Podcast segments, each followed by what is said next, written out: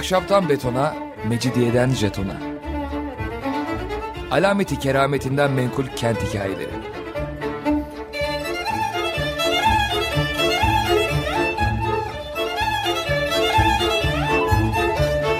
Hazırlayan ve sunan Pınar Erkan.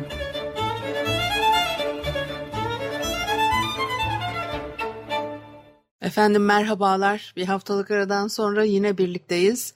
95.0 frekanslı açık radyoda ahşaptan betona, mecidiyeden jetona tam şu anda başlamış bulunmakta. Anlatıcınız ben Pınar Erkan, elektronik posta adresim pinarerkan.yahoo.co.uk Bugün programımızda biraz acı bademden söz edelim diye düşündüm. Evliya Çelebi'ye göre Kadıköy neredeyse 800 hane ve 600 bağdan ibaretmiş. Diyor ki Fatih bu şehri Darüssade ağalarına has ihsan eyledi. Halen 800 hane bir mahalle Müslim, 7 mahalle Rum'dur. 600 bağdır. Deniz kenarında yel değirmenleri vardır. Terzi Mustafa Ağyalısı cümleden mamurdur. Çarşısı içinde bir minareli murabba şeklinde kiremitli bir cami vardır. Darüssade ağalarından Osman Ağa binasıdır. Başka cami yoktur. Zaten her şey ondan sonra o Osman Ağa Camii etrafında biçimleniyor çarşıda. O bağlardan birkaç yüzü Küçük Çamlıca'nın Marmara'ya bakan eteklerinden Yel Değirmeni'ne uzanırdı diyor Küçük Sezer. Küçük Çamlıca'nın güneybatı yamaçlarındaki bölge ondan sonra Acıbadem semti olarak anılıyor. Her zaman mı ismi Acıbadem'di göreceğiz onu. Miri arazi burası. Miri arazi yani mülkiyeti Osmanlı da oluyor ama kullanımı kişisel olabiliyor. Yani kullanım hakkını veriyor devlet. Kadıköy ve e, Acıbadem'de çok sayıda harem ağası e, yaşarmış geçmiş dönemlerde ve onların da izleri var elbette. 15. yüzyılda Kadıköy'ün 100 bin akçeden fazla olan geliri harem ağalarına verilmiş. E, tabii o dönemin sistemi zaman içerisinde değişiyor fakat harem ağaları bölgedeki varlıklarını devam ettiriyorlar. O Kadı Mehmet Efendi Mescidi'nin yerine 1612 senesinde Osman Ağa Camii yaptırılıyor. 1621 tarihli Mısır Osman Ağa, 1784'te Halid Ağa, e, Uzunçayır'da 1872 tarihli Osman bir de Acıbadem'de 1844 yılında yapılan bir Tayfur Çeşmesi varmış. Bunlar hep harem ağaları tarafından e, yapılmış.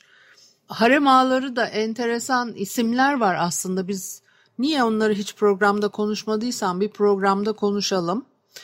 Çok enteresan hayatlar. Yine bizim bugün algılamakta çok zorluk çekeceğimiz dünyanın parçası o insanlar. Acıbadem Caddesi'nin Yıldız Bakkal Sakız Ağa arasında kalan bölümü 1940'ların başlarına kadar kayıtlarda Kızlar Ağası Caddesi olarak geçmiş. Zaten Acıbadem'le de ilgili şimdi göreceksiniz program boyunca bilinmeyen çok şey var. Acıbadem Kadıköy tarafının önemli semtlerinden biridir. Fakat orası herhalde enteresan nitelikleri olan bir sayfiye yeri olarak kullanıldığı için biraz da çarşıdan, merkezden uzakta kalıyor diyeceğim ama aslında merkezin çarşının hemen üst tarafında olmasına rağmen o enteresan konumu itibariyle belki de biraz daha az bilinen bir yer. Veya işte böyle devlet ricalinin köşkleri konaklarının bulunduğu bir yer ama Kadıköy ile Bostancı arasındaki bölgede yeşermiş olan hayat gibi bir hayat da yok burada. Onun için çok e, kendine has, ilginç bir yer Acıbadem. Mesela 17. yüzyılda Acıbadem toprakları el değiştiriyor. Rasim Paşa mahallesinden Küçük Camlıca'ya kadar. İşte e, Acıbadem semti olarak bilinen alan 17. yüzyıl başlarında Kızlar Ağası Mısırlı Osman Ağa'nın mülküyken 4. Murat tarafından 1630 senesinde kamulaştırılıyor. Ondan sonra da 1800'lerde 3. Selim'in mülkiyetine geçiyor. E padişahlar ödüllendirmek istedikleri kimselere buralardan yer bağışlıyorlar. E kendileri de av eğlence için buralara sık sık geliyorlar. işte o Göztepe'de Muradiye e, Çeşmesi, Muradiye Karakolu dedik. E, Sultan Murat'ın e, sarayı var. Hani bu bile çok az bilinen bir yer. Sultan Murat'ın o av köşkü Göztepe'deki bugün Marmara Üniversitesi arazisini kullanıyor ama mesela bahçe çok yazık oldu. Yani bu tabii bir kampüs ve hastane ile beraber yeni binalar inşa ettiler oralarda. Sadece duvarlar var ve Saray Önü Caddesi, Saray Ardı Caddesi daha Hasanpaşa tarafında filan o isimler kaldı bir tek geriye. Konuşmuştuk bunlar işte yani çünkü konuşmuştuk bunu konuşmuştuk. Neden? Çünkü bu biraz daha biliniyor. Bunu, bunu bile bilmeyen çok kişi var bu bölgelerde yaşayıp, Kadıköy'de yaşayıp. Acıbadem'de nasıl bir hani e, hayat e, sürülmüş o anlamda veya işte böyle 3. Selim'in tapusuna geçiyor falan el değiştiriyor ve av eğlence için buralara geliniyor. Sadece Osmanlılar değil daha öncesinde Bizanslılar da öyle kullanmışlar Acıbadem'i. Tabii şunu söylemek lazım. Acıbadem'in bir yerleşim alanı olarak gelişmesi çok uzun zaman alıyor. 20. yüzyılda bile çok uzun zaman aldı. Çünkü şehirde yani her ne kadar gene nüfus artışı bütün Cumhuriyet döneminde devam ediyor ama giderek nüfus sadece nüfus artışıyla ilgili bir konu olduğunu düşünmüyorum ama nüfus artışının çok önemli bir etkisi olduğu tabii ki göz ardı edilemez. Böyle her yerde bir inşaat, bir binalar dizisi yapmak, acı bademe bir parça daha geç e, sirayet eden bir eğilim e, oldu e, deyip artık bırakayım. Ben bazı şeyleri de söylememek için bazen lafı bir dolandırıyorum ki yani. O Çamlıca'nın e, bakir eteklerindeki ilk e, yapılaşmayı sultanlar başlatacaktı diyor Küçük Sezer. Şimdi Bizans döneminde de bilinen bir yermiş. Mesela bir Bizans hükümdarı ölürken servetinin yarısını Çamlıca'nın imarına e, harcanmak üzere vasiyet etmiş. Bir başkası burada bir saray yaptırıyor. Yıllarca vakit geçirmiş burada. O Bizans'ın bütün zaferleri, yenilgileri eski devirlerin ateşli harfler, semboller çizme usulüyle buradan bütün şehre e, duyurulurmuş. Çünkü işte karşıdan bakınca görüyorlar.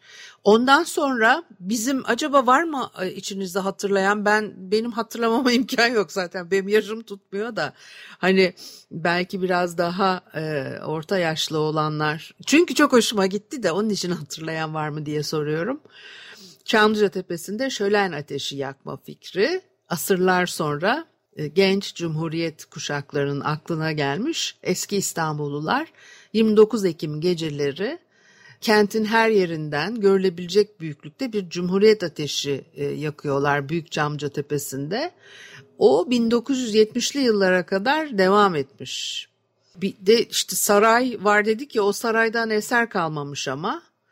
Bu bölgeyle de ilgili bu Sen Öfe mi tabii önemli isimlerden bir tanesi Kadıköy için. Aziz burada canını vermiş işte çünkü bu bölge çok e, akın alıyor ya e, İstanbul çok akın alıyor. Sürekli birilerinin gözü burada ve e, istilalar söz konusu oluyor filan. O istilalar sırasında da ölen insanlar sen öfemi de bunlardan e, bir tanesi. O Kadıköy'de kilisesi de var okul da var bir sürü şey var. Neyse sen öfeminin e, Lahdi bazilikası nerede diye çok e, konuşulur. E, milattan sonra e, 303 senesinde yapılmış Sonra işte 626 yılında Pers istilaları başlıyor. Tahribata uğruyor burada. O zaman koşu yolundaki e, hipodroma bir kilise yapılarak lahit e, bazı kutsal emanetler oraya taşınmış.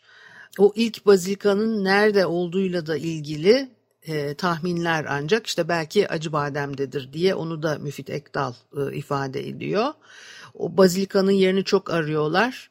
Fakat e, ne o işte elde edilebilen bilgiler doğrultusunda İbrahim Ağa mahallesinin Acıbadem tarafına düşen yolda olduğu kanaatine varılmış ama bununla ilgili öyle çok kesin net bir şey yok. Ne enteresan biliyor musunuz? Şimdi Kadıköy'de Tübini Şapeli açık. Önünden geçerken ki ben yıllar önce yüksek lisans çalışması yaparken kapı duvardı yani hiçbir şekilde içeri girmek falan mümkün değildi ve çok eski tarihlerde Kadıköy bu bölgesi İtalyan mahallesi diye anılan bir yer filan. Burada da önemli okullar var. Benim de yüksek lisans işte test konumun bir parçasıydı. Ben çok zorlanmıştım bölgedeki okullarla ilgili. Çünkü yok hiçbir şey kalmamış geriye. Ve giderken de tabii her şeyi götürmüşler yanlarında. Varsa da bir şey herkesle paylaşmak istemiyorlar. Ben de o zaman herkesim yani tabii ki Dolayısıyla o ilişkileri kurup güven e, telkin edip bazı bilgilere ulaşmak e, çok zor olmuştu. Şimdi orada geçen gün önünden geçerken içeri böyle bir girdim hani bakayım son durumu nedir e, Şapel'in filan diye. Sonra öyle konuşurken bir aksanlı bir bey Alman ama işte orada şey yapıyormuş. İşte bilgi veriyor filan orada bir, bir hani gönüllü katkıda bulunuyor filan.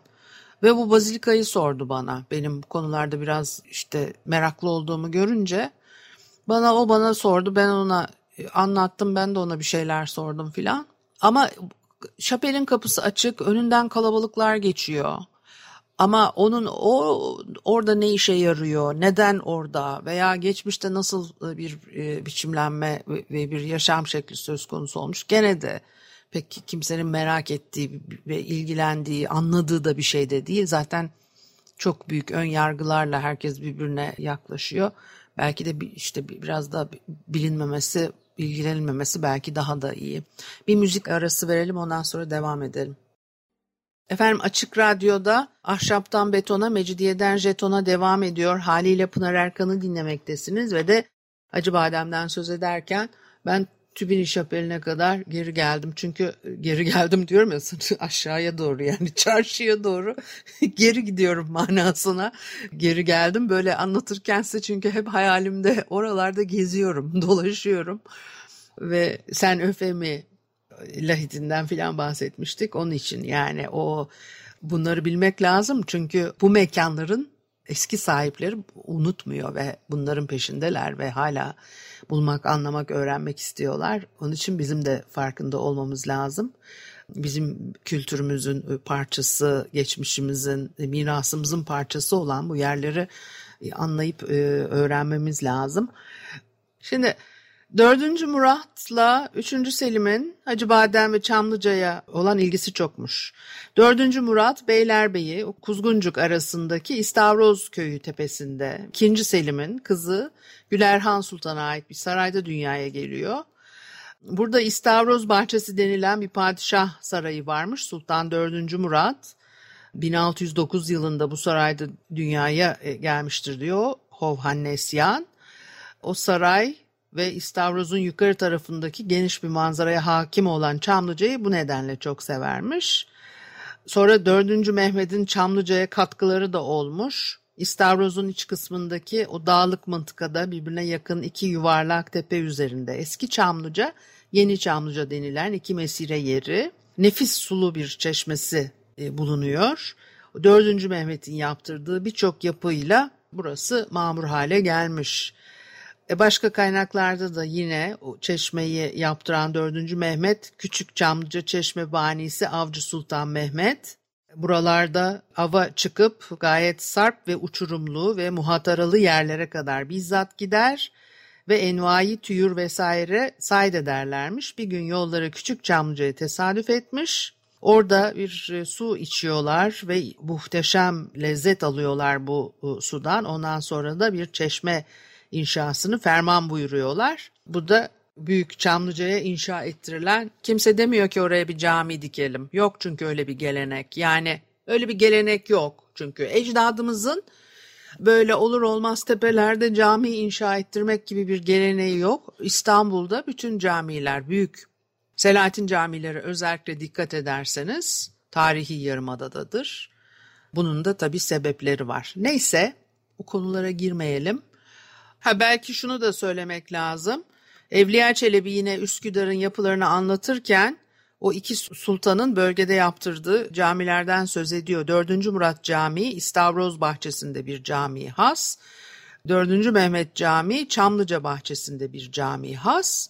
Has dediği cami adlarının yanına her cemaat varamaz, halk için değildir gibi notlar düşerek bunların saray erkanına mahsus olduğu anlatılıyor.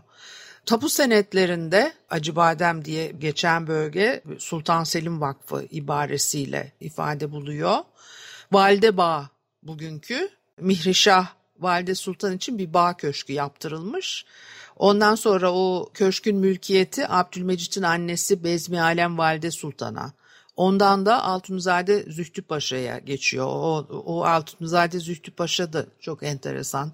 Bence onu da bir gün konuşmalıyız. Eskisinden daha gösterişli bir konak yaptırıp Abdülaziz'e hediye ediyor.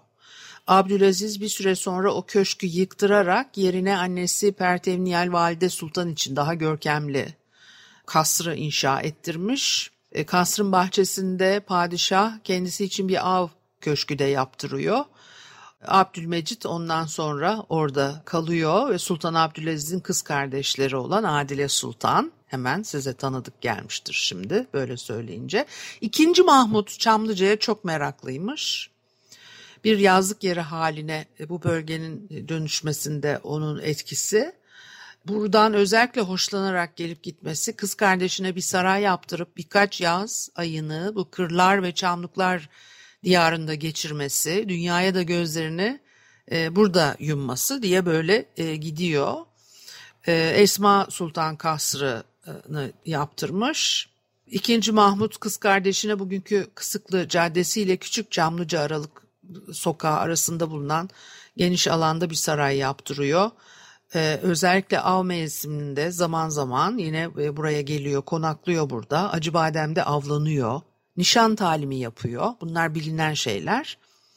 Tüfeğiyle bin adım mesafeden bir yumurtayı vurduğu yere Doğancı Sokak'ta demir çemberli bir kaide üzerine 8 metre yüksekliğinde dört köşeli bir mermer sütun e, dikiliyor.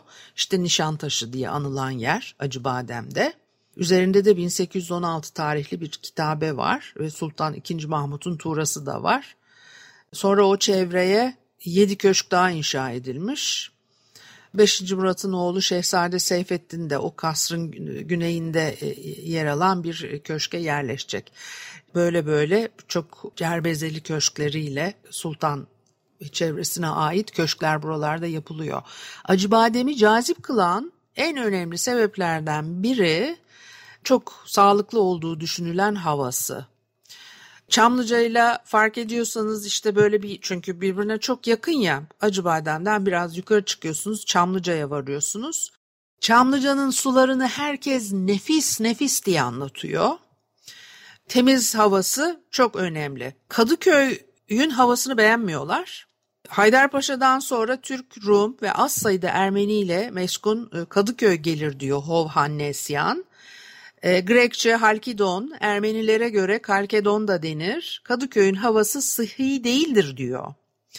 Tam tersine e, Acıbadem'in havası hastalara şifa gibiymiş.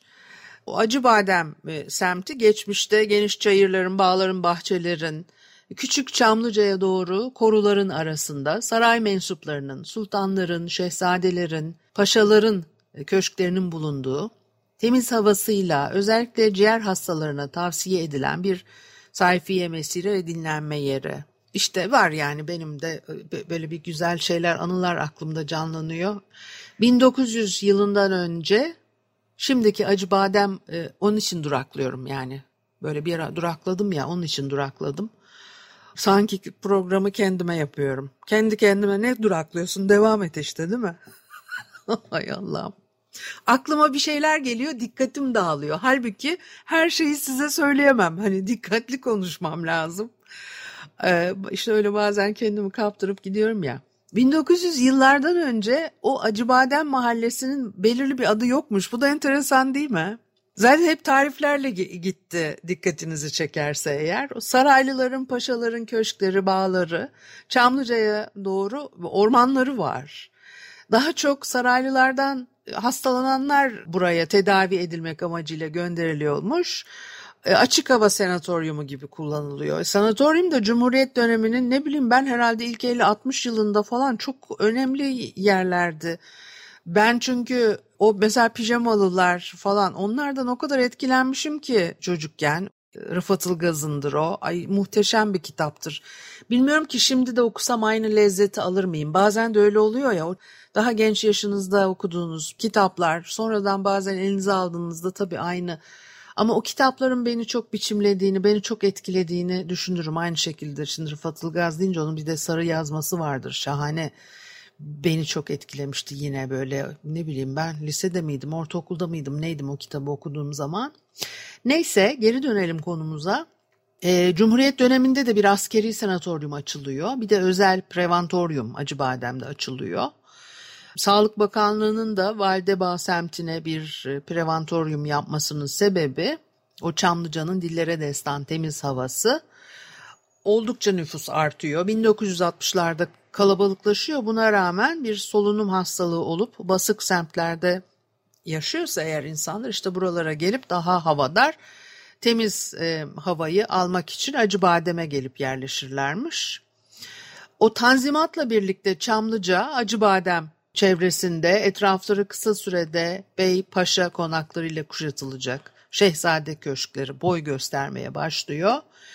Şehzadeler tabii özgürleşiyor. Bir farklı etki var e, e, bu dönemde. Diyor ki Giz, Osmanlı şehzadeleri yaklaşık 250 yıl Topkapı Sarayı'nın kafes adı verilen, dört tarafı kapalı bir avluya bakan Şehzadeler Dairesi'nde tam bir mahpus hayatı yaşadıktan sonra ilk kez Kadıköy'de Kurbağalıdere Köşkü'nde saf, özgür havayı teneffüs ettiler. Ondan sonrası da zaten başka türlü geldi. Bu haftalık da bu kadar olsun. Haftaya görüşene kadar hoşçakalın.